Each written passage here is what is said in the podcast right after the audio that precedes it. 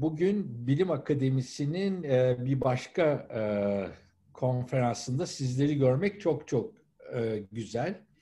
Bugün çok değerli bir bilim insanı, Profesör Doktor Bahar, İvet Bahar bizde olacak.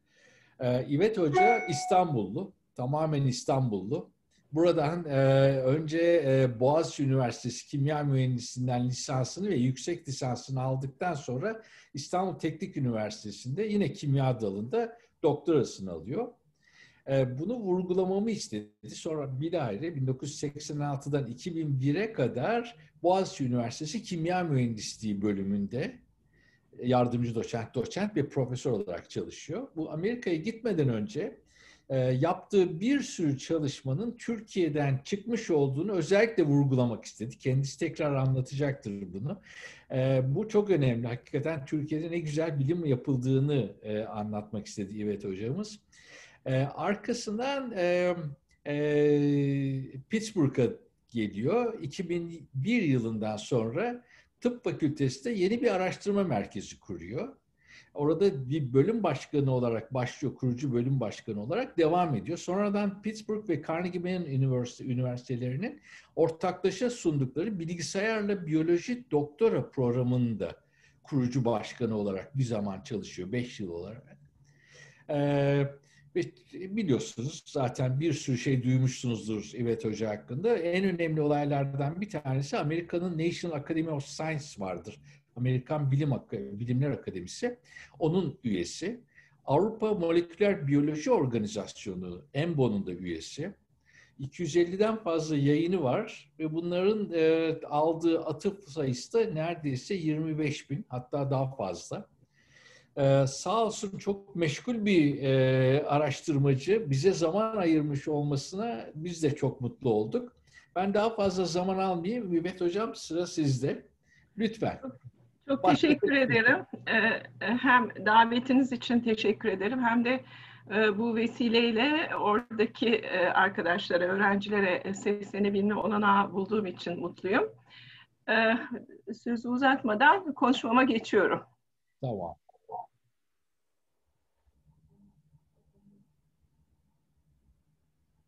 Şu anda benim ekranımı görüyor olmanız lazım. Görüyoruz. Tamam. Tamam. E, evet, e, konumuz bugün e, dijital teknolojilerin ışığında ilaç tasarımı. Konuşmamda halen yapılmakta olan konulara, en azından son dönemde yapılan konulara, bilgisayar ışığında yapılan araştırmalara eğilmek istedim. Bahsedeceğim dönem aslında 2000 yılı sonrası genom sonrası çağ denen e, dönemden bahsediyorum. E, bildiğiniz gibi e, 2001 yılında ilk defa insan genomunun e, haritası belirlendi. E, o etapta bizim nazarımızda insan genomu ATCG biliyorsunuz harflerinin dizilimi. Bu yaklaşık 10 yıllık bir proje 1990'da başlayan, 2001'de e, Science ve Nature dergilerinin kapağı olan e, Clinton'ın başkanlığında yürütülmüş. Burada yanında Craig Venter ve Francis Collins'i görüyorsunuz. Francis Collins halen NIH başkanı. Bu o, o milenyumu bitirirken, yeni bir milenyuma geçerken yepyeni bir çağ, yepyeni bir çığır açılmış oldu. Aradan geçen 20 yılda çığ gibi büyüdü aslında yeni buluşlar. E, artık bizim nazarımızda e, DNA böyle bir e, hani harfler dizisi olmaktan öte bir cisim, dört boyutlu bir cisim, üç boyut malum şekli var. Hatta dört boyutlu zamana karşı da değişimi gözlemleniyor. Zamanı da çok farklı ölçeklerde tanımlayabilirsiniz. Kısa süreçlerde örneğin herhangi bir hastalık sırasında veya e, yüzlerce, e, binlerce yıllar içinde evrimin şeklinde, değişmesi şeklinde. Bizim bilirsiniz ders kitaplarında bu çifte sarmal şekilleri görürsünüz veya histonlara sarılmış durumda. Fakat giderek daha büyük ölçekte bakacak olursanız çekirdeğin içinde artık e, biz DNA'nın, DNA'yı oluşturan e, 3 e, milyar e, e, e, e, baz çiftinin ne şekilde e, düzenlendiğini, ne şekilde çalıştığını anlıyor durumundayız. E, bahsettiğim gibi son 20 yılda giderek bilgisayar teknolojisinde büyük e, aşamalar kaydedildi. Burada gördüğünüz gibi 2001'den 2020'ye kadar olan süreç içinde ilk başta bir insanın genomunun maliyeti belirlenmesinin maliyeti 100 milyon dolar iken günümüzde 1000 doların altına düştü. Ona paralel olarak da bilgisayar teknolojisinde önemli ilerlemeler oldu ve yine bilgisayar kullanmanın maliyeti ve kapasitesi, maliyeti düştü, kapasitesi arttı giderek. Tabii ona bağlı olarak kişiye özel tedavi yöntemleri giderek önem kazanıyor halen. Bir de normal insan beyninin proses edemeyeceği kadar büyük ölçüde veri patlaması yaşıyoruz. Bununla beraber malum biz de benim laboratuvarım ve birçok başka laboratuvarın çalıştığı bilgisayar destekli tekno, biyoloji veya biyoinformatik konuları önem kazandı. Burada sadece bilgisayar teknolojisi değil, biyoteknoloji alanında da çok önemli gelişmeler kaydedildiğini vurgulamak isterim. Burada gördüğünüz gibi örneğin iki nöronun, sinir hücrelerinin nasıl etkileştikleri, sinyallerin aralarında nasıl verildikleri, bunları ayrıntılı olarak görüntülemek mümkün ve o görüntüleri kullanarak da bizim simülasyon yapmamız mümkün.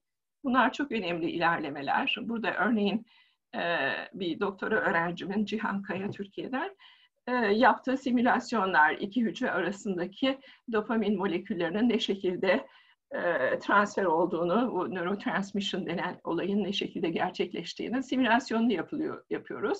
Normal fizyolojik ortamda tabii bundan sonraki yapılanda herhangi bir ilacın bulunduğu bir ortamda bu tür olaylar nasıl gerçekleşiyor? Bu burada bahsettiğimiz mikroskopik düzeyde, mikro dediğimiz ölçek. Fakat aynı şeyleri örneğin şurada bir noktacık halinde görülen molekülleri nano ölçeğindekileri de yine simülasyonların yardımıyla inceliyoruz. Örneğin burada bir dopamin molekülünü nasıl dopamin transporter denilen protein içine girdiği, iç, nasıl hücrenin dışından içine e, aktığını, difüzlendiğini gözlemlemek mümkün. E, bizim e, az önce e, Pınar hocamızın da bahsettiği gibi e, elastik ağ modelleri diye bir e, yeni e, model e, ve teori e, kuram geliştirdik Boğaziçi Üniversitesi'ndeki yıllarda. E, çalışmalarımın e, büyük bir kısmı o temellerin üzerine inşa oldu. E, onu e, gerçekten vurgulamak isterim. Çünkü e, bu modeller e, e, çok daha kompleks, çok daha e, girift e, olayları e, basit bir şekilde açıklamaya, o mekaniğini anlamaya yönelik. Örneğin bir virüs, bütün virüs ne şekilde bir nevi nefes alıyor, hareket ediyor veya değişik moleküllerin mekanizmaları neler, onları e, e gözlemlemek mümkün. E, niye bu tür hareketler bizim için önemli? Çünkü bizim e, anlayışımıza göre bu şekil, yapı, form da diyebilirsiniz, e, fonksiyonu belirliyor.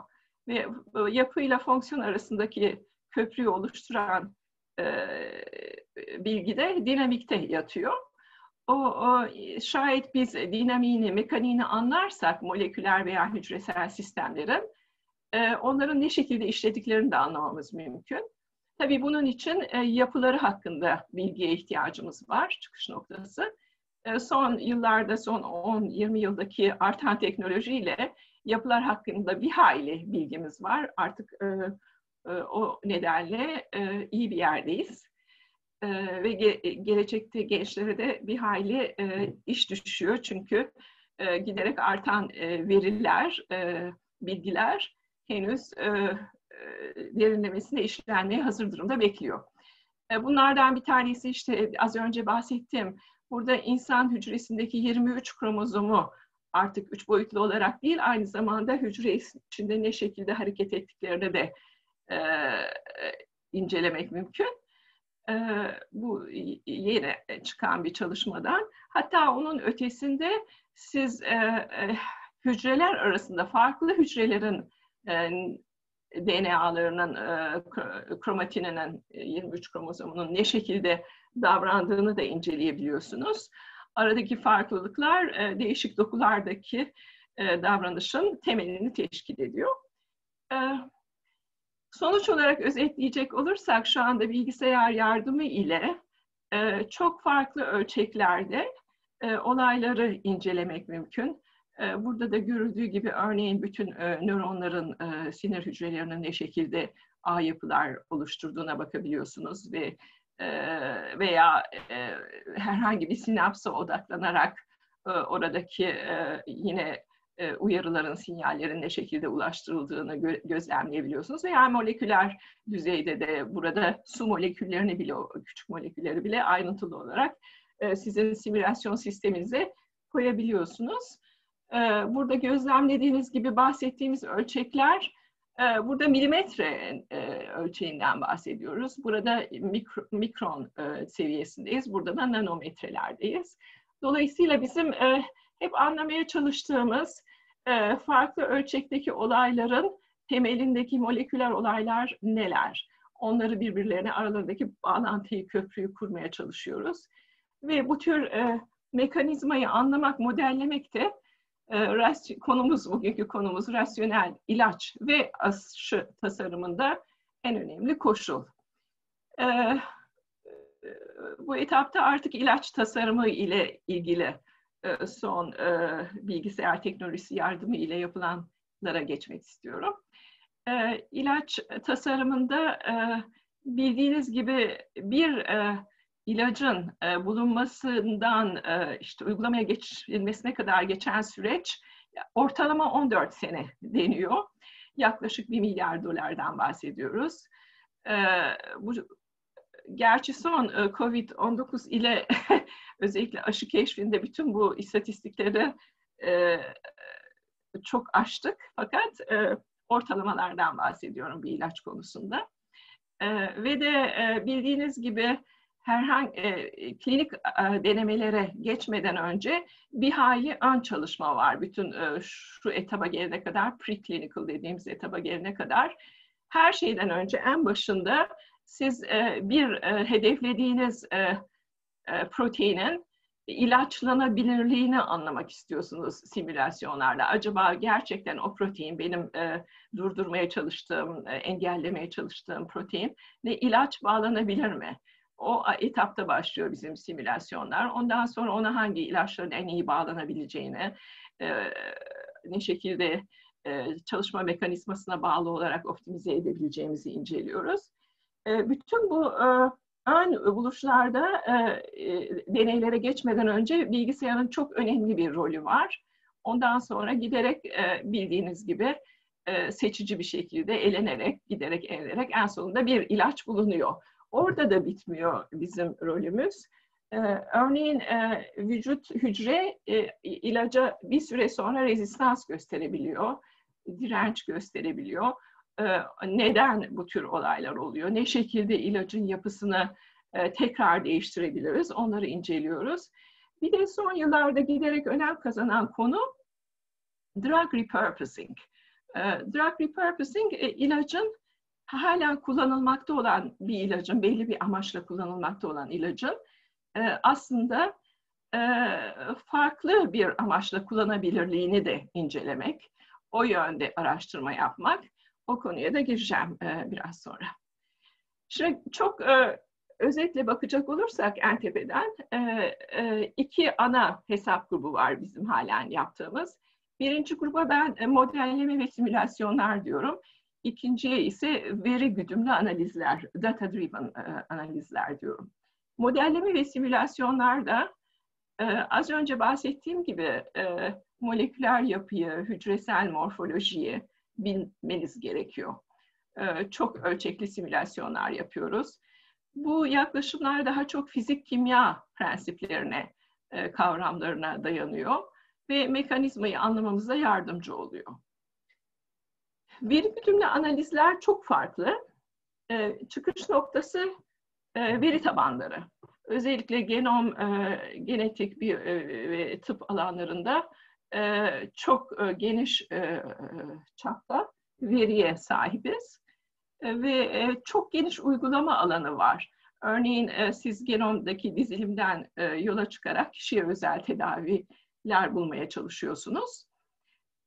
Burada bilgisayar önem kazanıyor. Bilgisayar mühendisliği, yapay zeka metotları, bioinformatik, matematik. Ee, en önemli özellikleri de hem çok süratli olmaları hem de e, tahmin edilenden çok daha e, e, büyük oranda doğru tahminlerde bulunabilmeleri. Çünkü var olan bütün e, hani bugüne kadar birikmiş olan bütün e, bilgileri kullanıyorsunuz. Hatta o şekilde algoritmalar geliştiriyorsunuz ki e, sürekli eklenen yeni bilgileri de e, bu e, eklemeye devam ediyor. Deep learning denilen biliyorsunuz kavram. Dolayısıyla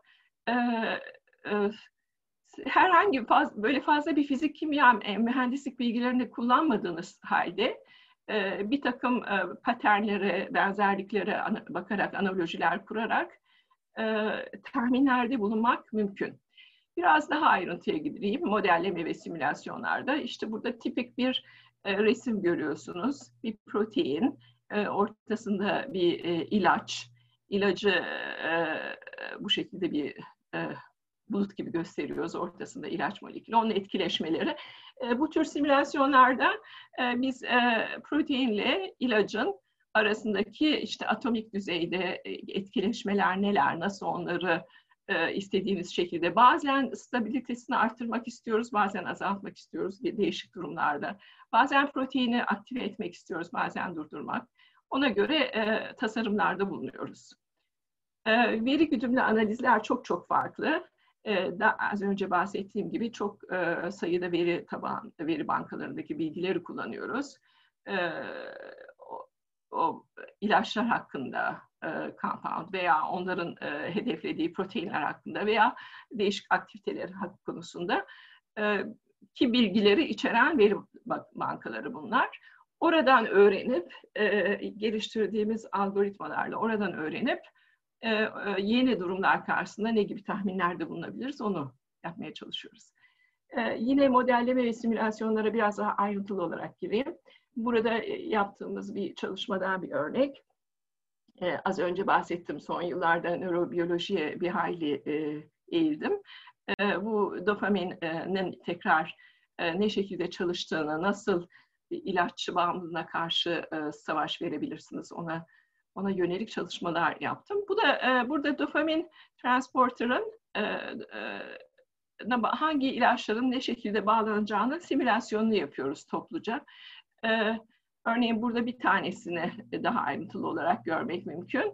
Gördüğünüz gibi bu küçük molekül ilaç e, bu dopamin e, e, hücre zarındaki dopamin molekülünün içine giriyor. E, bir müddet sonra bayağı e, bir merkezi bir noktaya gelip yerleşip bağlanıyor.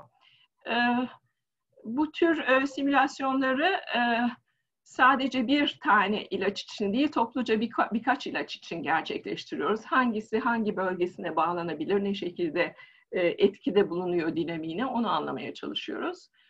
E, bu tür simülasyonlara e, az önce bahsettiğim gibi drugability simulations veya ilaçlanabilirlik e, simülasyonları diyebilirsiniz. E, örneğin sizin hedeflediğiniz bir protein var. O pro, e, ortama e, ilaçları temsil edecek e, probe dediğimiz moleküller yerleştiriyorsunuz. Değişik tipte problar. Buna ilk başlatan e, yine bir öğrencim Ahmet Bakan, tek, e, Boğaziçi'nden gelen. E, Koç Üniversitesi'nden daha sonra gelen.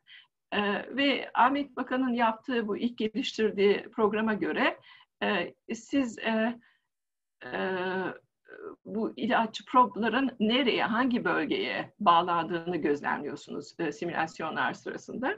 O tür bilgileri inceleyerek e, en muhtemel, e, en yüksek ihtimalle bağlanacak olan noktayı buluyorsunuz. Onun enerjisini e, tahmin ediyorsunuz. ona göre tasarımda bulunuyorsunuz. Bu ilk ilk adımı gibi ilaç tasarımının.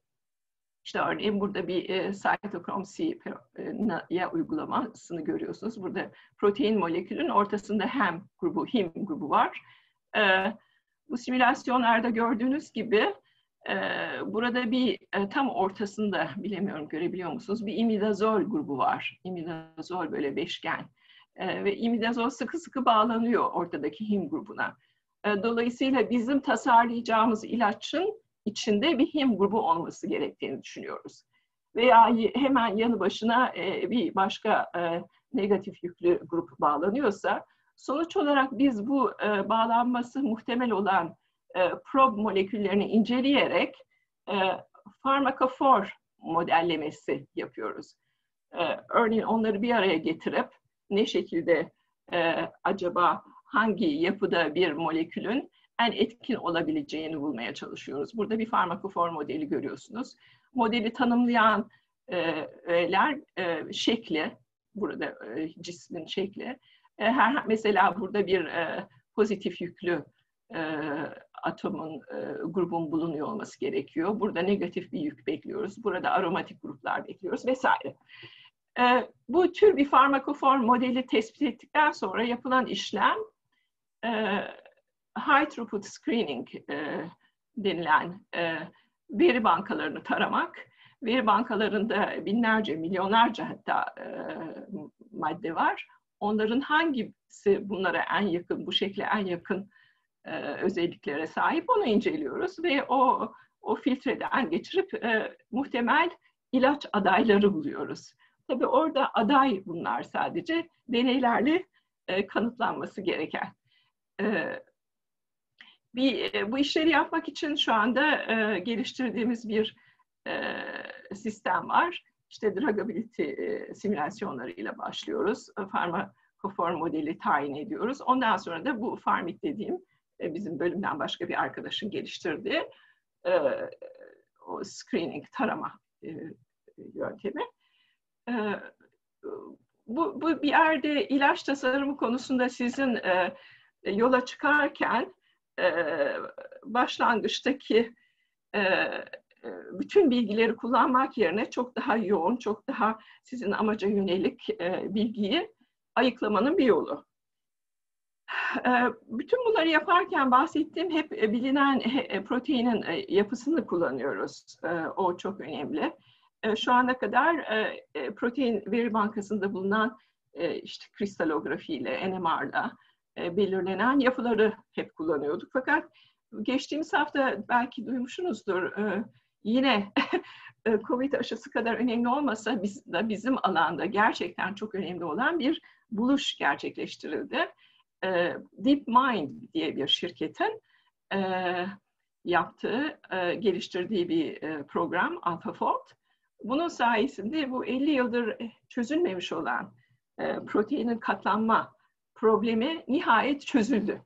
E, bu gerçekten e, bizim açımızdan e, bilim e, camiasında çok çok önemli bir gelişme.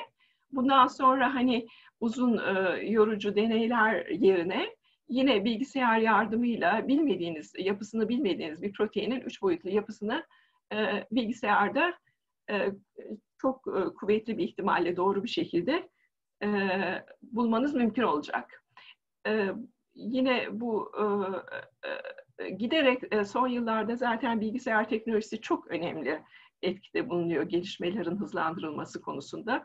Bu da yepyeni bir çığır açacak önümüzdeki yıllarda bekleniyor.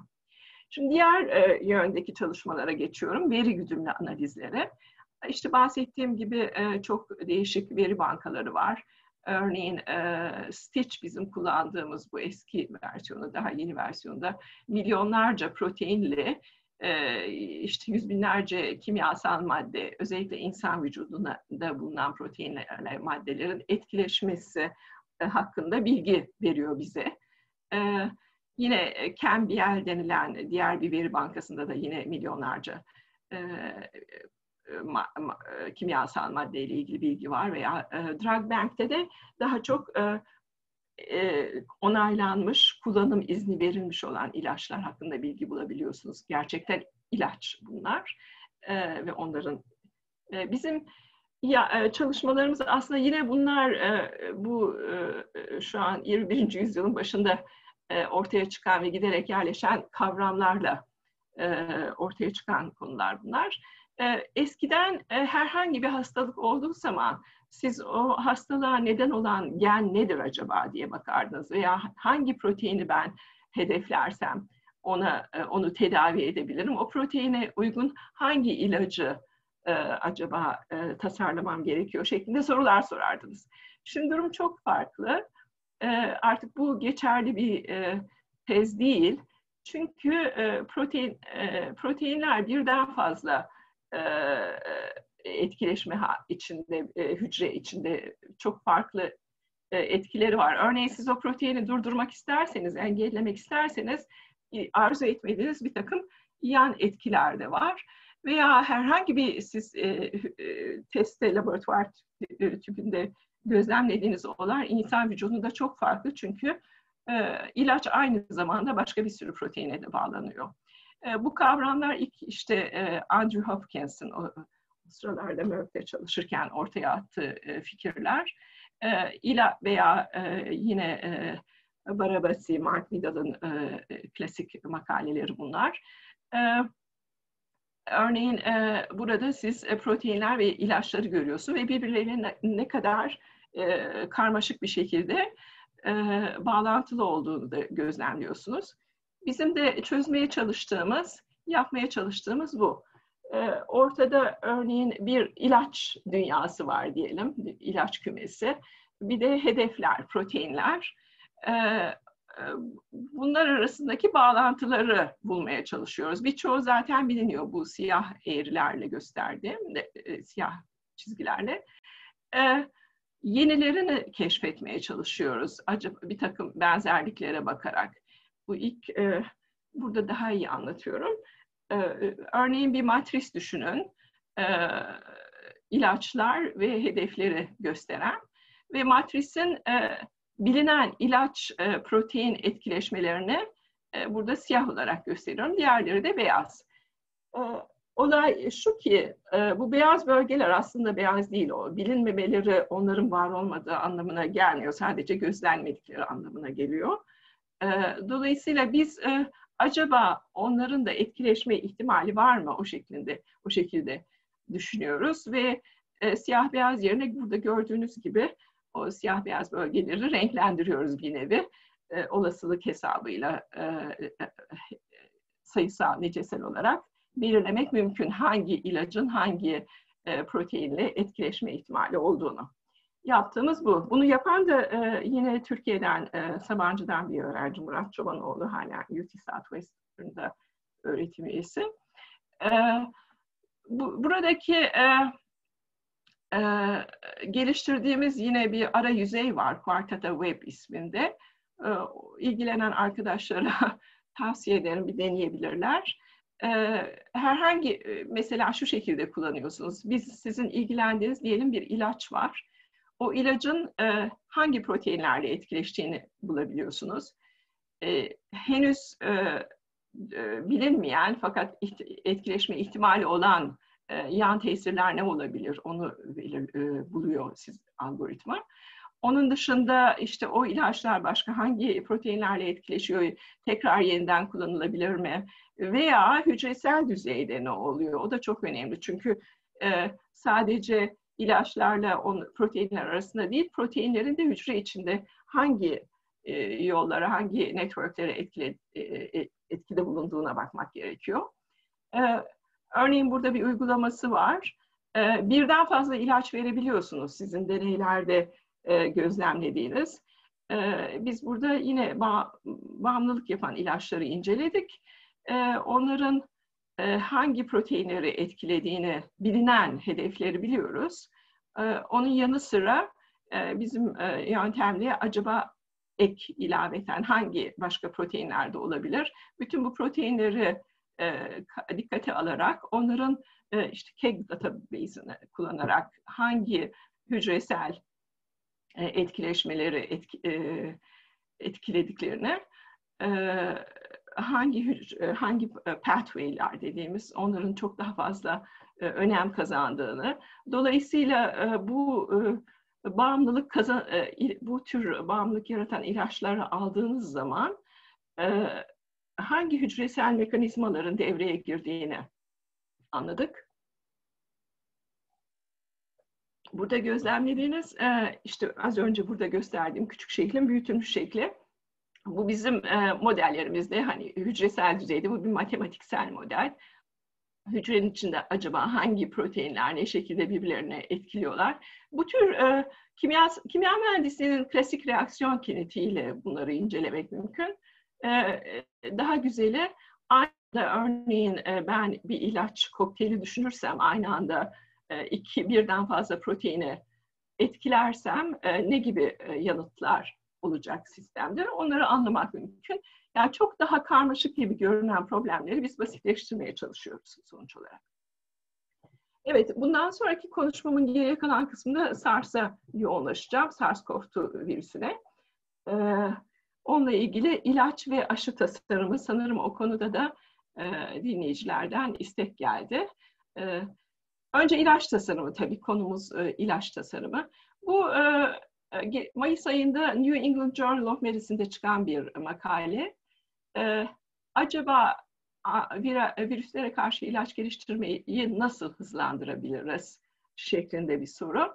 E, ve burada bu şemada görüldüğü gibi e, ilk etapta yapılan bütün bu işlemler ayrıntılı olarak bakarsanız hani az önce bahsettiğim ilaç bankalarını taranması, veya bir takım moleküler dinamik simülasyonların yapılması vesaire hepsi bilgisayar destekli çalışmalar. Bu etapta e, artık e, küçük bir e, grup elde ettiğiniz zaman deneylere başlıyorsunuz. Deneyler çok daha pahalı ve yavaş. Bu bölgede de deneyler. Yani tekrar burada vurgulamak istediğim bilgisayar teknolojisinin ne kadar önemli olduğu ilaç tasarımında. Koronavirüsünün çok farklı şekillerini görmüşsünüzdür makalelerde, dergiler. E, bu onlardan bir tanesi. İşte malum e, e, virüsün yüzeyinde bu spike proteini dediğimiz proteinler var. E, içinde de genetik materyali e, RNA şeklinde. E, e, tabii herkesin özellikle yoğunlaştığı protein bu spike proteini. Spike proteini de insan hücresindeki AC2 reseptörü ile etkileşiyor. Burada o, e, o küçük bölgeyi büyütmüş olarak büyütülmüş olarak gösteriyorum. Ee, işte bir AC2 aslında bir dimer dediğimiz bir reseptör. iki gruptan oluşuyor. İki spike ile etkileşiyor aynı anda. Ee, diğer bir e, vurgulamak istediğim önemli bir protein. Burada e, furin olarak yazdım. Bir proteaz. Bu proteaz e, sizin e, e, e, virüsün e, hücre tarafından, insan hücresi tarafından tanınmasının e, akabinde e, spike'a bağlanarak e, onu e, ikiye bölen ve onun aktive olmasına neden olan bir proteaz. Bu da çok e, şu anda hedeflenen, o durdurulmak istenen bir e, proteaz. Biraz daha ayrıntısına girelim. Bu da e, yine Scientific American'da çıkan bir e, yazı. Bazılarınız görmüş olabilir. Kısaca özetleyeyim. Şematik olarak işte virüsü görüyorsunuz. İçinde RNA molekülü, spike'ları. Bu da insan hücresi, akciğer hücresi örneğin. E, ve onun yüzeyindeki reseptörler. E, ilk tanışma bu e, spike ile AC2 reseptörünün etkileşmesiyle başlıyor. Ve hemen az önce bahsettiğim bu proteaz da buraya yaklaşıp yardımcı oluyor. Bu ola, e, örneğin burada tekrar aynı olayı gözlemliyorsunuz. Birden fazla spike, birden fazla reseptörle etkileşiyor. Proteazın yaptığı iş spike proteini ikiye ayırmak. burada daha net bir şekilde görülüyor. İki bölüme bölümden oluşuyor. S1 ve S2 dediğimiz subunitler. Ondan sonra e, şurada sırayla gördüğünüz olaylar. Bu S1 tek başına kalan bu e, unit bizim e, füzyon e, makinesi gibi işlev görüyor. E, yapı değiştiriyor gördüğünüz gibi.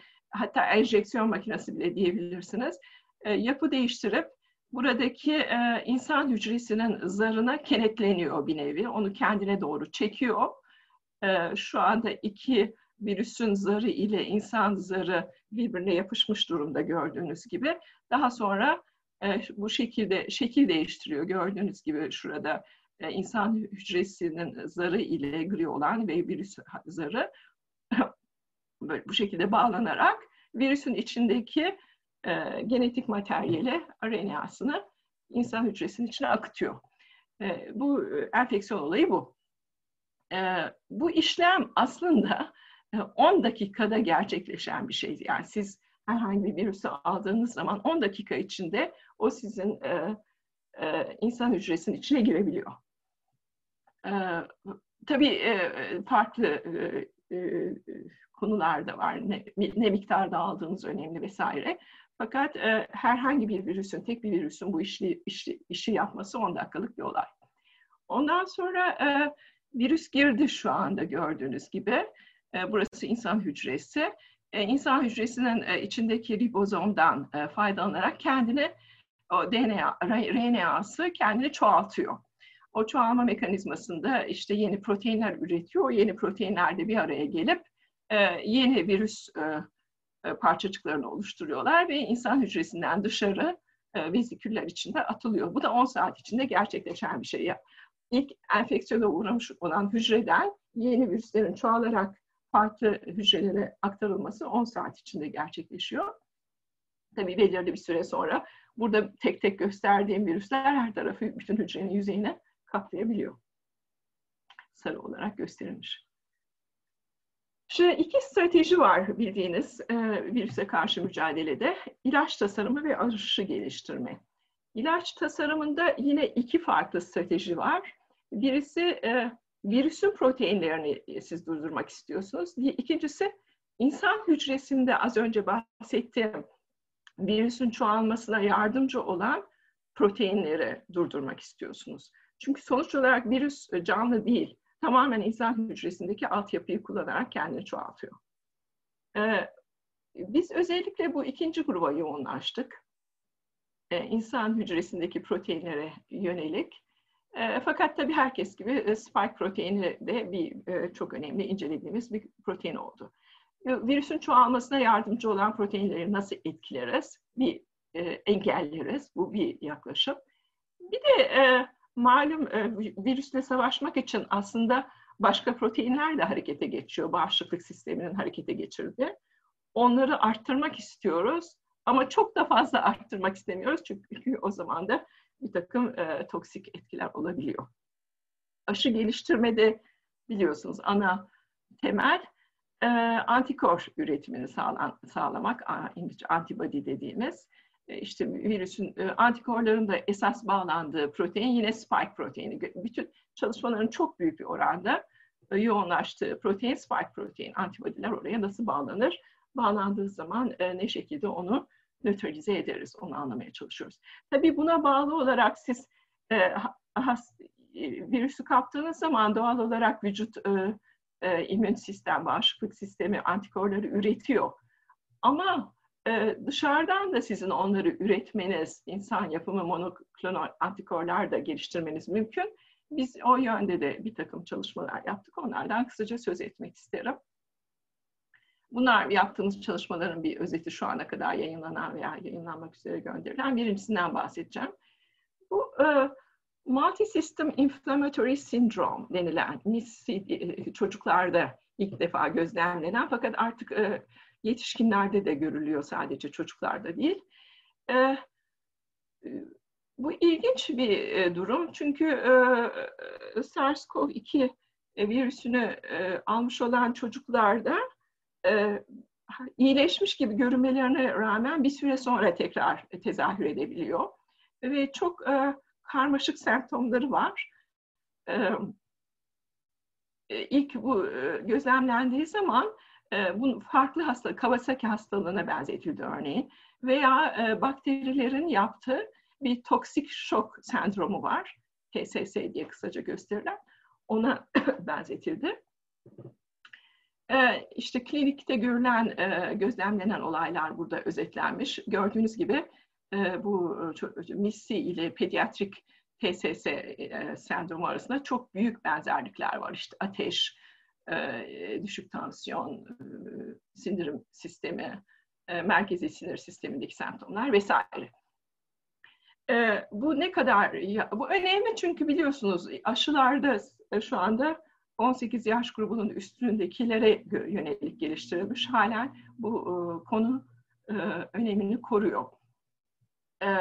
Bu son istatistiklere göre işte e, tespit edilen e, 1500'den fazla e, olay var. Bu hasta var, çocuk var. Bunu e, bu hastalığa e, hastalığın göstergelerini gösteren e, işte New York'ta, Florida'da, Texas'ta vesaire.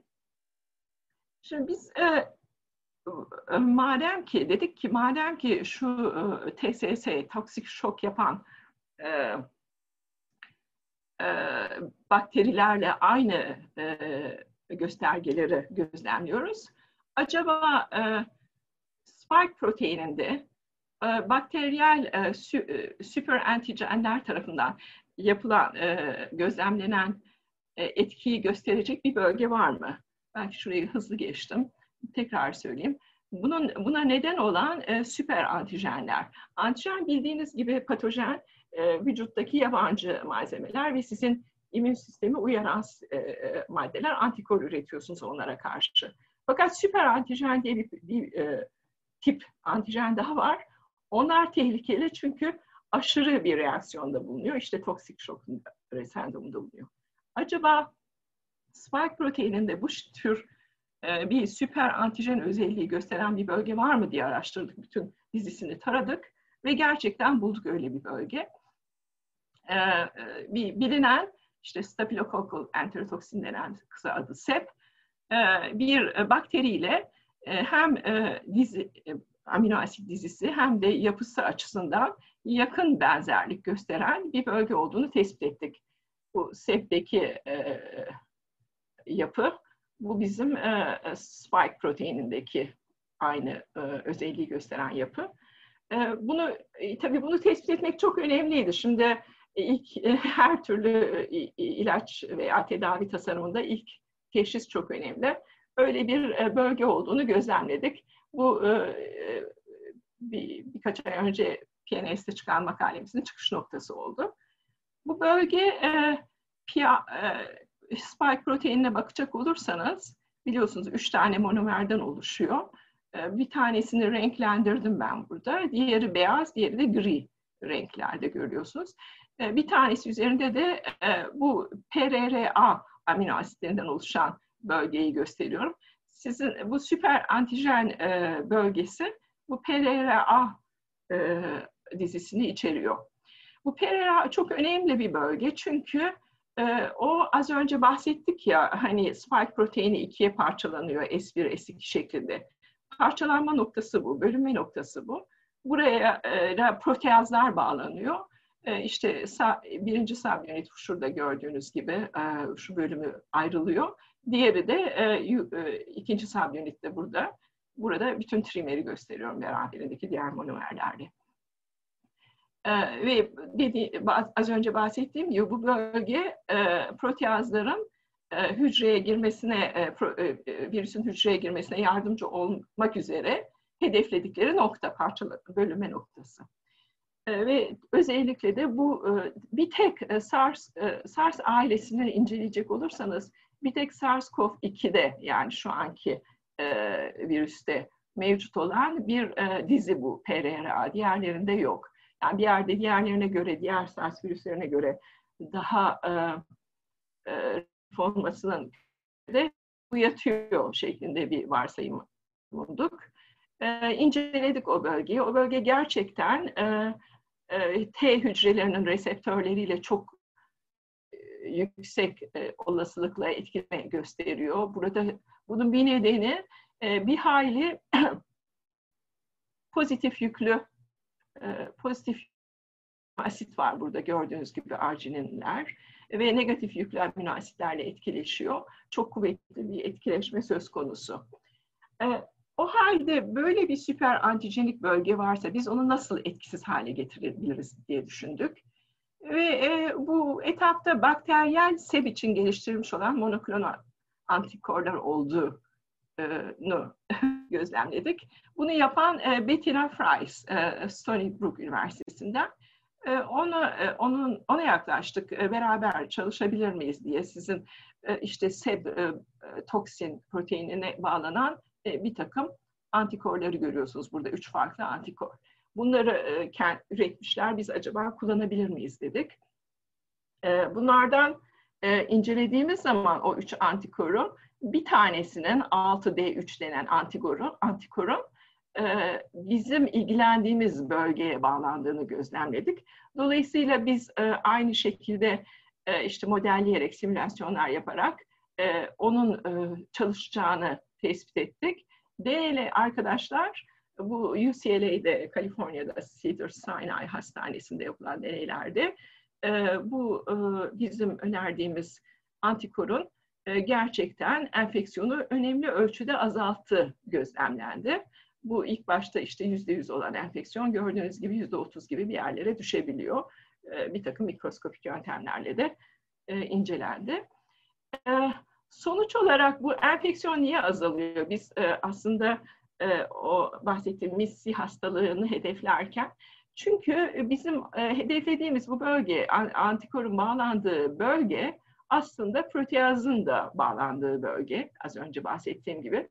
Ve oraya bizim e, değişik proteazların bağlanma enerjisini ile bu antikorun bağlanma enerjisini karşılaştırdığınız zaman daha negatif olması daha kuvvetli bağlanma anlamına geliyor.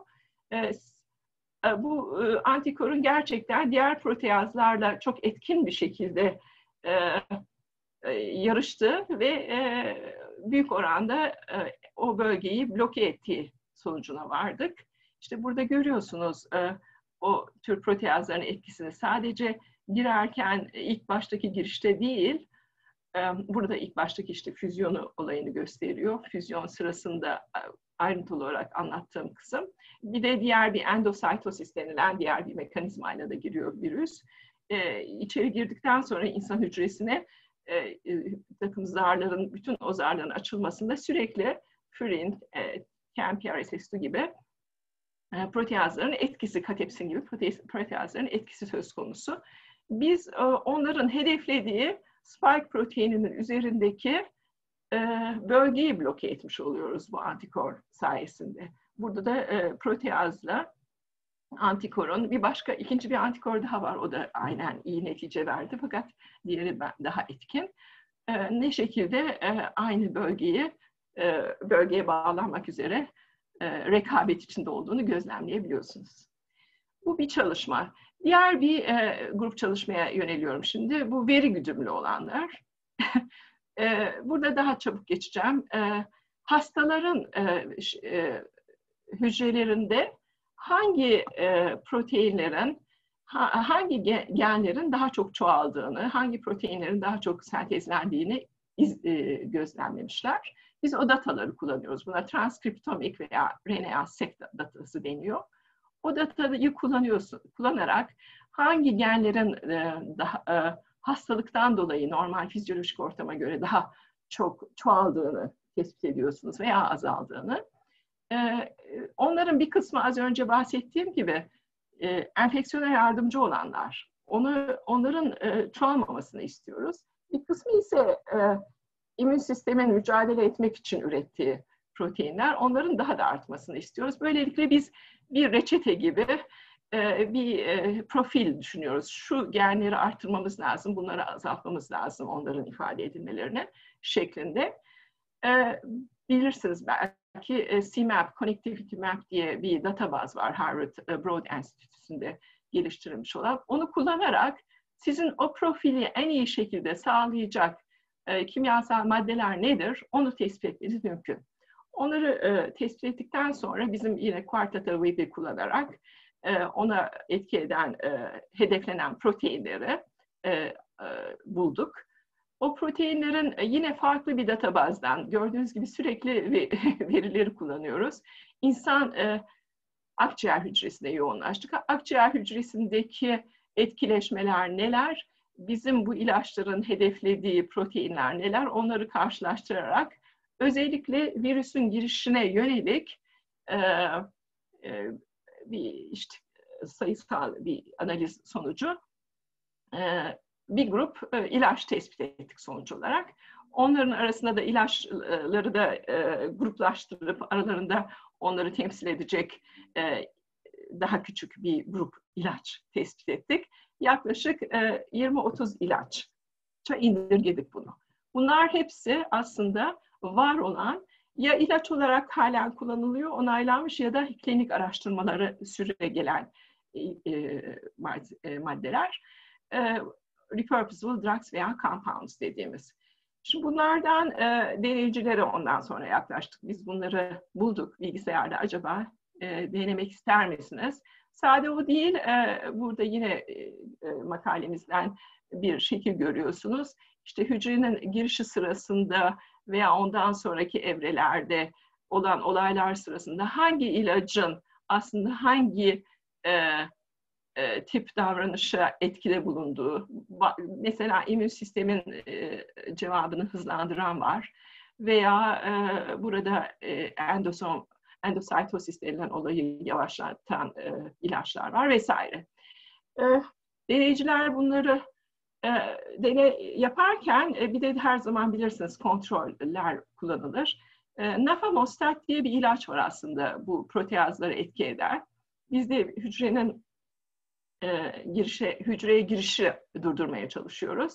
Nafamostat Japonların üzerinde çok yoğunlukla durduğu bir de kamostat iki tane ilaç.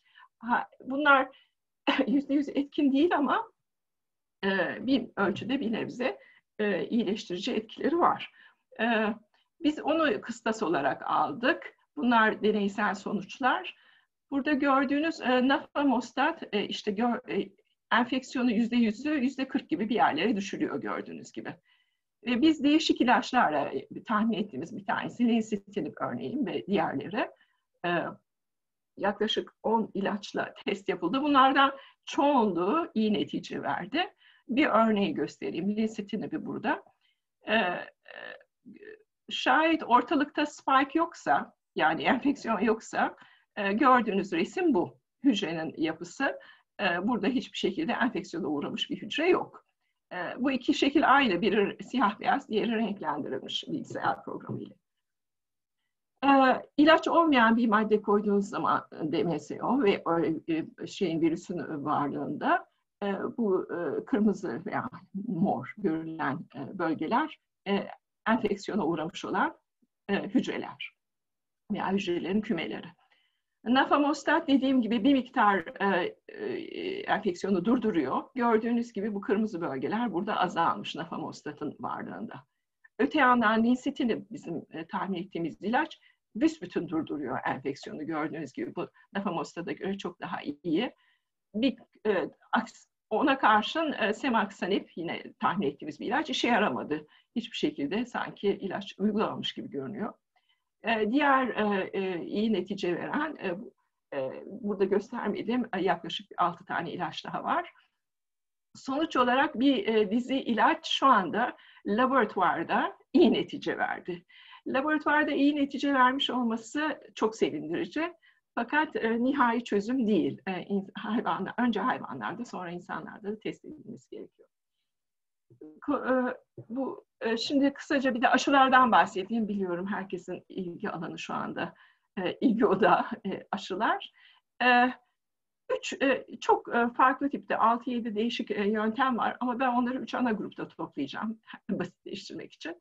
Bir nükleik asitlere, genetik malzemeye yönelik ilaçlar size vücudunuza zerk edilen direkt o virüsün DNA'sı veya RNA'sı.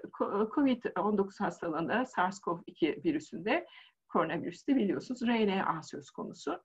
O RNA'yı e, e, az, az önce daha az sonra daha ayrıntılı olarak anlatacağım gibi e, bir türlü e, e vücuda e, e, vermek söz konusu. E, hatta tümünü değil, onun içindeki bir bölgeyi, örneğin spike proteinini e, kodlayan bölgesine RNA'nın. İkinci yöntem bu standart e, çok daha yaygın, e, klasik diyelim. E, zayıflatılmış veya tamamen inaktif hale getirilmiş olan virüsler. İşte Çin, Sinovac'ın yaptığı CoronaVac bu gruba dahil. Üçüncüsü bu da klasik bir yöntem. Çok kullanılan adenovirüs soğuk algınlığına sebep olan bir virüsün, basit bir virüsün. Onu da bir türlü inaktif hale getirip o virüsün içine viral antijeni, örneğin spike e, proteinini gene, genini koyuyorsunuz ve o şekilde yine vücut e, enfekte oluyor fakat oradaki e, antijen sadece e, spike proteini olduğu için sizde hastalık yaratmıyor fakat hastalığa karşı bağışıklık kazanacak, e, kazanmanızı sağlayacak e, T hücrelerinin e, çoğalmasına yardımcı oluyor. E, Bundan bahsettim zaten. Bu hep amaç burada antibodi üretmek, antikor üretmek ve e, bir de insan yapımı antikorlardan e, bahsettim. Bizim bulduğumuz 6D3 gibi. E, biliyorsunuz artık bu normal günlük yaşantımızda basın yayında çok sözü geçen haberler bunlar.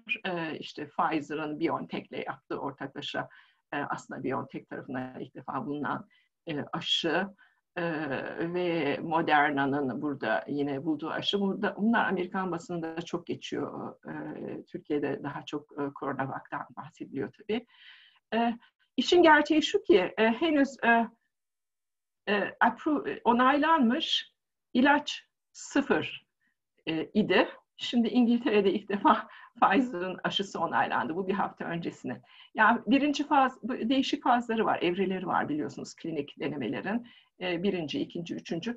Birçok aşı değişik evrelerde şu anda denenmekte. Bazıları özel amaçlı, kısıtlanmış bir şekilde kullanılmaya müsait.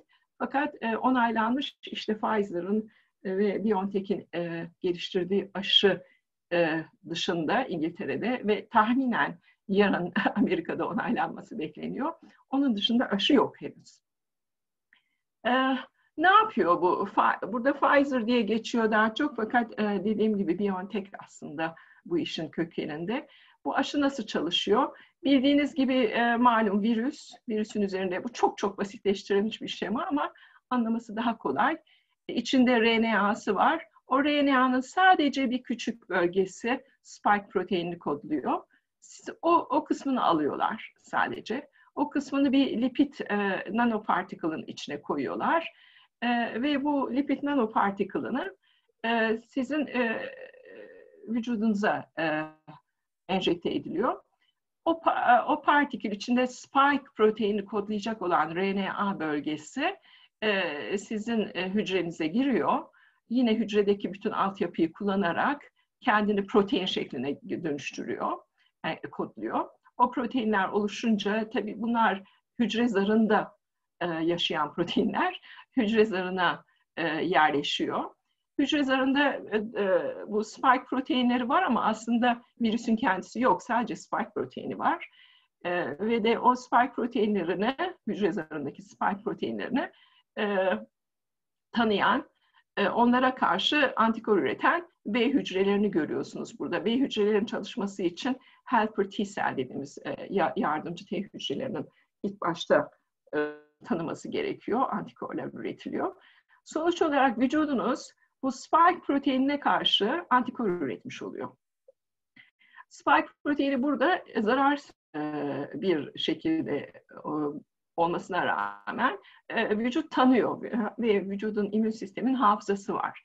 Bir daha karşınıza gerçek virüs çıktığı zaman onunla nasıl baş edeceğini biliyor. Burada bir kısa e, zaman e, içinde nasıl bu olaylar gelişmiş. İlk defa Uğur Şahin ve Özlem Türeci'ni biliyorsunuz e, e Ocak 2020'de başladılar e, çalışmaya. İnanılmaz bir başarı aslında bu kadar kısa bir süreç içinde bu noktaya gelmiş olması. E, Pfizer hemen anlıyor onların doğru yolda olduğunu. Mart ayında onlarla işbirliğine başlıyor ve e, Temmuz ayında Amerika e, önemli bir ölçüde e, maddi yardımda bulunuyor daha sonra 100 e, milyon dozu tedarik etmek üzere.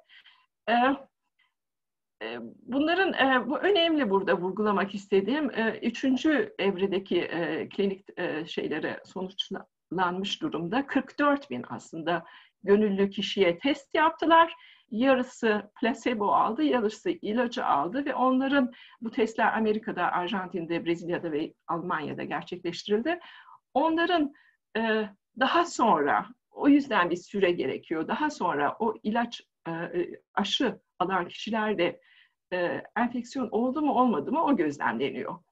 Ve bu aslında bu 44 bin kişi arasında yarısı placebo, yarısı ile aşı almış olan 170 e, kişi hastalandı. 170 kişi tekrar COVID-19 hastalığına yakalandı. O 170 kişinin 162'si placebo grubunda, 8'i e, aşı alan grupta. O rakamlara bakarak e, siz ha bu %95 e,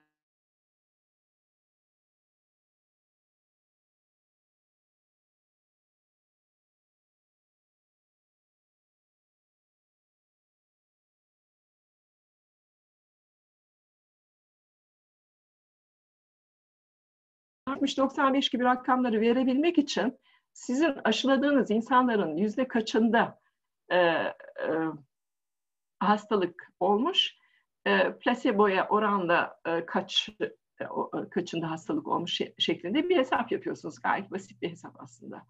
Fakat o süreci e, beklemek gerekiyor. Gerçekten aşı yaptığınız insanlar arasında bir istatistiksel e, sonuca varabilecek kadar bir müddet sonra e, hasta olmuş mu o insanlar onu beklemek gerekiyor. O yüzden aşı, aşı tasarımı çok e, bir süreç gerektiriyor. E, İngiltere biliyorsunuz izin verdi, kullanılıyor. E, yarın sanırım burada Amerika'da e, onaylanacağı bekleniyor ve işte buraya e, 50 milyon doz ilk etapta 2020 yılı bitmeden gelecek. Türkiye'deki durum e, CoronaVac. Türkiye'de biliyorsunuz e, Sinovac şirketinden satın alınan. E, CoronaVac da Çinliler aslında inanılmaz başarılı. Onu takdir etmek gerekiyor. Çok aktif.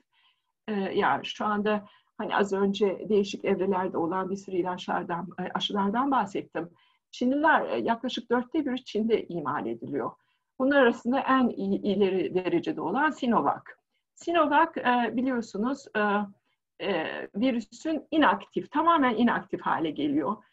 E, o aşı olduğunuz zaman onun bir yan tesirinin olma ihtimali son derece düşük. Çünkü e, inaktif bir virüsten bahsediyoruz. İşte ısıtarak, e, ışınlarla, UV e, ışınıyla veya kimyasallarla onu inaktif hale getirdiğiniz virüsü veriyorlar size. Fakat hala o spike mevcut ve o e, spike mevcut olduğu için de e, beklenilen antikorlar üretilecek. Bir diğer avantajı çok e, büyük ölçekte imalata e, uygun. E, Çin ilk defa e, Nisan ayında e, onayladı bu e, klinik denemelerin yapılmasını. E, ikinci e, e, evre sonuçlandı. Bir, birinci evrede onlarca kişi, ikinci evrede yüzlerce, üçüncüde on binlerce kişiye uygulanıyor bu tür e, denemeler, deneyler. İkinci evrede yaklaşık 700 kişi yaşları 18 ila 59 arasında bunu yaptı.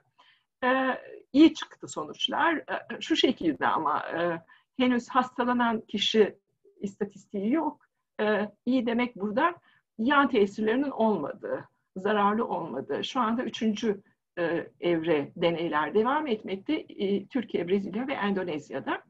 Ve bu üçüncü evrenin sonuçlarının da Aralık ayında sonuçlanması bekleniyor. E, bu bu ilaçların onay görmesi için bilimsel e, dergilerde hakem raporundan, incelemelerinden geçip yayınlanmaları çok önemli.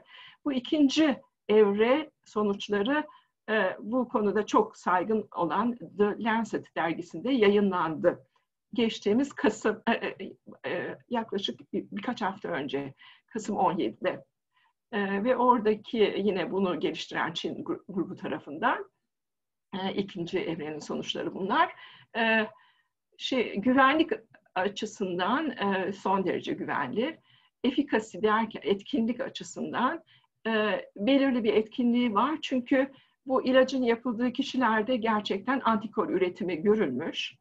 E, hastalara göre aynı ona oranda karşılaştırdığınız zaman antibiyoti üretimi, antikor üretimi biraz daha düşük olmakla beraber yine de görülmüş.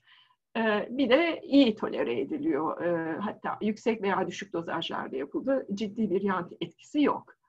Ve makalenin sonundaki paragrafta işte iyi tolere edildi. Bu humoral response dediği antikor üretimi ne yol açıyor, sağlıyor onu. Ve de henüz ne derece etkin koruyucu etkisi var onu işte üçüncü evredeki deneyler sonucu o belirlenecek henüz daha orası kesin değil. Burayı bunu Türkçe yazdım. E, tekrar e, özetlemek gerekirse korona bakın biyogüvenlik açısından bir sorunu yok. Antikor oluşturmakta etkin, nispeten az bile olsa.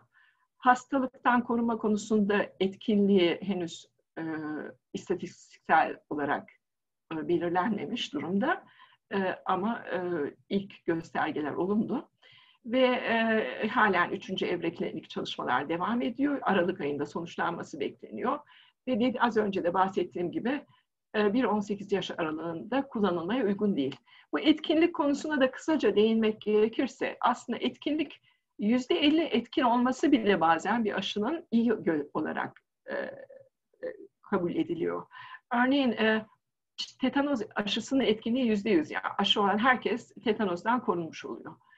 Fakat e, bildiğimiz yaptığımız grip aşılarının etkinliği e, yüzde işte 35 oranında. E, aşı oluyoruz hepimiz yine ama e, koruması ona rağmen biliyorsunuz yine bazen hasta olabiliyoruz. Hastalık e, ihtimali düşüyor sadece. E, koronavirüsün şu anda e, aşıları Pfizer ve Moderna'nın ki bu yüzde 95 oranında ki bu bayağı yüksek bir oran. AstraZeneca yüzde 70 oranında o da yüksek sayılır. E, korona bakın da o e, oralarda bir yerde sonuçlanacağı tahmin ediliyor. E, dolayısıyla yüzde yüz koruyucu olmakla, beraber e, yan tesirleri de az olduğu için zararsız olacağını düşünüyorum. Burada konuşmamı kapamak istiyorum. E, herhalde sorular olacak. E, çok e, farklı e, gruplarla çalışma imkanım oldu. Hepsine ayrıca teşekkür etmek isterim. Ama özellikle de kendi grubumda çalışanları burada vurgulamak istiyorum. Mary e, gerçekten bütün bu COVID çalışmalarında e, grubun lideri oldu. E, diğer mezun olan e, öğrencim e, John ve Fen her ikisi de şu anda ilaç sanayine de yeni iş teklifleri aldılar ve gittiler. Onların çok önemli katkıları oldu. Hanna'nın da öyle. Ee, ve size hepinize dinlediğiniz için teşekkür ediyorum. Çok teşekkürler e, İvet Hocam. Hakikaten çok güzel oldu. En azından gelecek bu e, Sinovac aşısının zararlı olmadığını söylediniz. Öyle olduğunu düşünüyorum. e, ya e, kuvvetli bir ihtimalle, çok kuvvetli bir ihtimalle. Evet. Tabii kesin evet. değil ama öyle olduğunu düşünüyorum. Evet. Şu ana kadar yan tesirlerde herhangi bir problem, ciddi bir sorun yaşanmadı. Ee, peki zamanla değişiyor mu bunların etkisi? Yani bundan ne bileyim 6 ay sonra e, yeni çalışmalarla böyle bir aşının bir ikinci versiyonunun daha iyi olacağını tahmin edebilir miyiz? Ee, mümkün, mümkün. Aslında Sinovac'ta bile aynı olay yaşandı belki biliyorsunuz. İlk etapta üretilen ilaçtan sonra etkinliği artırılabilecek veya e, işte yan tesirlerinin azaltılabileceği e, şeklinde düşüncelerle e, ilaç protokolünde değişiklik yapıldı bile. E, zaman içinde tabii e, çıkan sonuçlara göre daha etkin veya daha güvenlikli ilaç geliştirilmesi mümkün. E, ama bir yerde de maalesef şu anda bir acil bir durum da var. e, o, o, o öyle bir ikilem içindeyiz. E, bu durumda e, benim e, kişisel olarak e, çünkü öyle bir soru geldi. E, aşı olur musunuz? Kesinlikle olurum diyorum. E, hiç tereddüt etmeden. E, hangi aşıyı seçerseniz e, sorusuna da hangi aşı, aşı varsa ya bir yerde e, biz o seçimi yapmak durumunda da değiliz işte sizin İstanbul'daki hastanelere veya burada Pittsburgh'daki hastaneye gelecek olan aşı tipine göre ve sıramız gelince olacağız herhalde. Peki bir soru daha gelmiş. Pfizer aşısının 1-18 yaş grubu arasına uygulanıp uygulanmayacağını sorar bir dinleyici. O, o henüz o konuda işte o açık o kısmı. e, çocuklarla ilgili istatistiksel bilgi yok yeteri kadar. E, o bir yerde e, çocukların biliyorsunuz çocuklarda daha az gözlemleniyor. E, öncelik ayrıcalık yetişkinlere ve özellikle e, yaşlı insanlara verilmiş durumda. E, ama e, az önce sizin de dediğiniz gibi deneyler devam ediyor. Giderek e, mesela farklı genetik gruplarına, farklı toplum gruplarına göre hangi ilacın veya hangi ne gibi ufak değişikliklerin daha etkin olacağı tespit edilecek. Bu, bu bir süreç. Şu anda e, yapılan işte genel bir yöntem ama o yöntemin e, bir takım iyileştirmelerde bulunulması, e, hani bahsettiğim kişiye özel tedavi gibi mümkün. Onu yapmak mümkün ama e, şu anda orada değiliz. Tamam. Bir soru daha gelmiş. Burada da e, aslında matematiksel bir soru var. E, burada e, Bayesian matematik kullanılan yerler mevcut mu diye soruluyor. Ne, ne ben duyamadım pardon. Bayesian. Bayesian yaklaşım kullanılıyor mu diye. Bayesian networkler evet. Evet, e, aşı aşı e, geliştirmesinde kullanıldığını sanmıyorum. aşı teknolojisinde. Fakat ilaç tasarımında kesinlikle kullanılıyor. Tamam. Özellikle o yeniden kullanılabilir ilaçların e, bulunmasında. Tamam. Peki BioNTech neden e, bu e, messenger RNA'yı seçti de daha böyle Çin aşısının yolunu seçmedi? Niye daha zor olanı seçti dersiniz diye soruyor bir yer. E, daha zor olan artık daha zor değil. Hatta daha kolay diyebilirim size. E, çünkü son yıllarda RNA teknolojisinde inanılmaz büyük buluşlar yapıldı. Çok daha kolay RNA ile işlemler yapmak mümkün. Bu grupta malum Uğur Şahin ve eşi Özlem Türeci onlar da bir süredir zaten başka alanlarda da bu yöntemi kullanıyorlardı. O yüzden teknolojik olarak daha zor değil. Tek problem biliyorsunuz bu o bubble'ların içine konuyor RNA parçası spike proteini ve son derece stabilitesi düşük. E, o yüzden dondurmak durumundasınız. Eksi 70 dereceden bahsediliyor. E, taşınması, işte muhafazası falan bir takım e, zorluklar gösteriyor. E, fakat ilacın üretimi daha zor değil e, prensip olarak. Sadece daha aşının kendisi daha hassas, çok hassas. Anladım.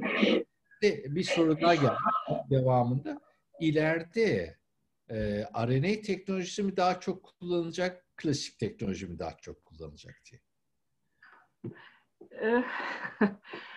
Zor bir soru tabii bir tahminde bulunmak ama sanırım giderek bu RNA veya DNA, bu RNA virüsü veya DNA bazıları DNA içeren virüsler o teknoloji sanki giderek önem kazanacak. Bu gördüğünüz gibi şu anda COVID tedavisinde öne çıktı bu teknoloji. Maalesef e, her şey tabii çok acele yapılıyor. E, çok uzun e, zaman döneminde ne gibi etkileri olur onu hiç kimse bilmiyor şu anda. Evet. Ama kısa süreçte e, çok etkin olduğu kesin. Bir başka dinleyicimiz bunun devamında bir soru sormuş. RNA teknolojisi daha önce herhangi bir aşı için kullanıldı mı diye. Yani insan evet. hayvanlardaki bir aşılar için. Bildiğim kadarıyla e, denendi e, veya e, yani kesin bir cevap veremeyeceğim o konuya. Bildiğim kadarıyla e, okurken sanki başka e, denemeler yapıldı. İlk defa Covid'de yapılmıyor e, şeklinde e, makaleler gördüm. Ama sonuçlanmış bir şey yok yani daha önce kabul edilen, ona gören hiçbir aşı yok bu teknolojiyle yapılan. Peki, daha gelmiş. Bununla ilgili bir soru sorayım bu e, virüsün mutasyon hızıyla aşının yeni versiyonlarının geliştirilme hızı arasında bir yorum yapabilir misiniz? Evet, çok e, güzel bir soru bir bakıma. E, virüs maalesef mutasyonlara uğruyor. E, diğer e, SARS e, ailesinin virüslerine e, nazaran e, daha yavaş mutasyon gösteriyor e, koronavirüs SARS-CoV-2. E, fakat örneğin bir tane e, işte bir aspartik asit 614. E, pozisyonda glycin haline gelmiş. O onun e, e, virüsün daha e, etkin olmasına neden olduğu e, belirlenmiş. E, bir yerde dediğiniz gibi e, virüsün mutasyonlarına da karşı koyacak şekilde değişik strainlere yönelik aşı üretimi gerekecek tıpkı e, grip aşısında olduğu gibi. E, ama şu anda en azından en yaygın olan dizi dikkate alınıyoruz. Farklı şekilde metotlarla ilgili bir çalışmanın olduğunu sanmıyorum henüz. Tamam. Ben teknolojiler soruyorum. Gelen sorulardan bir tanesi de moleküler dinamik simülasyonları e, güvenilir mi diye geliyor. AlphaFour'dan elde ettiğimiz yapılan e, moleküler dinamik simülasyonlarıyla çalışmak şu an için güvenilir mi diye sormuş. Evet, soruyu görmeye çalışıyorum. Ee, şöyle, e, yani moleküler dinamik simülasyonlar ve genel olarak e, yapılan simülasyonlar e, sizi e, çok önemli ölçüde ışık tutuyor e, e, kesinlikle deneylerle kanıtlanması gerekiyor. E, e, sadece laboratuvarda değil, e, işte e, canlılarda da e, denenmesi gerekiyor sonuçlanma, yani son karara varmadan önce. Fakat e, e, ilk e, inanılmaz hızlandırıyor bu işlemleri. Çünkü siz deneyicilere e, bu moleküler dinamik simülasyonların ışığında e, hangi e, aşılar veya hangi ilaçlar e, daha kuvvetli bir ihtimalle e, etkin olacak şeklinde bilgi veriyorsunuz. E, bir, bu bir ön bilgi olarak görülmesi gerekiyor. E, nihai bilgi değil. Ön bilgi, onu da e, artık e, deneylerle kanıtlanması gerekiyor. Anladım. Bilim Akademisi Başkanı Mehmet Ali Alpar'dan geliyor. Şimdi bu Sinovac aşısının 60 yaş üstü e, üstü için kullanılıp kullanılmayacağını sormak ister. Güvenilir mi 60 yaş üstü? 59 daha doğrusu. Evet. E, e, bildiğiniz gibi aşı o gruba 18-59 yaş aralığında deneylerle incelenmiş. Yani ben e, tabii ben şey immün, immünoloji uzmanı değilim. Onu her şeyden önce söyleyeyim. Bu konular e, benim için bile yeni. E, öğren, sürekli öğreniyorum. Fakat e, e, herhalde orada biraz daha temkinli olmak gerekiyor. Şu ana kadarki e, sonuçlar, ikinci evredeki çalışmalar 18-65 yaş aralığında idi. Üçüncü evrede şu anda on binlerce e, kişiye yapılıyor Orada da aynı yaş aralığına mı yoğunlaştılar onu e, ondan emin değilim. Daha yüksek yaşlara da e, belki siz bilirsiniz, dinleyiciler bilir belki ama e, normal olarak daha e, üst yaşlara da uygulanması gerekiyor tabii, de, denenmesi gerekiyor. E, e, yaşlanmanın gerektirdiği çok önemli fizyolojik değişiklikler var vücudumuzda ve e, o nedenle değişik yaş gruplarına yönelik deney yapılması şart. Ama bu sorayım hocam, İvet hocam. Ee, burada sizin söylediğinizden gelerek bütün dinleyicilerimizi de rahatlatmak açısından söyleyeyim. Ee, yani 65 yaşına kadar yapıldıysa bile 65 yaş üstündekilerin bu aşıyı olmasının anladığım kadarıyla çok zararı olmayacak. Faydası olmayabilir de zararı da olmayacak. Ben, ben öyle düşünüyorum, evet. Yani zararının, riskinin çok az olduğunu düşünüyorum açıkçası. Yani en azından zararı olmayabilir ama riski de az olacak, çok az olacak. Kesinlikle öyle düşünüyorum. Sizin dediğiniz yere gitmesi lazım. Kim aşıyı bulursa hemen olsun diyorsunuz. Evet. 65 yaş üstündekilere belki fayda etmeyecek ama onların hala maskeyi, mesafeyi, temizliği ön planda taşımaları lazım. Bayağı uzun bir süre. Bence en önemlisi o. En önemlisi aşı olduğumuz halde yine tekrar bulaştırma ihtimali var ve aşılar yüzde yüz etkin değil. Ee, e, maske çok önemli. Tabii giderek aşı ile e, hastalanma ihtimali yoğunluğu azalacağı için bulaşma ihtimali de düşecek. Ee, iyimserim genel olarak. Fakat daha bir 3-5 ay en azından e, çok sabırlı bir şekilde maske giymeye, hijyen kurallarına uymaya dikkat etmemiz gerekiyor. Peki. Sosyal mesafe. Çok teşekkür ederiz. Bu e, bu konuşma birçok açıdan çok çok değerliydi. Siz çok teşekkür ederim. bilimi Amerika'ya taşıyıp orada bu kadar katkıda bulunduğunuz için bir kere çok değerliydi.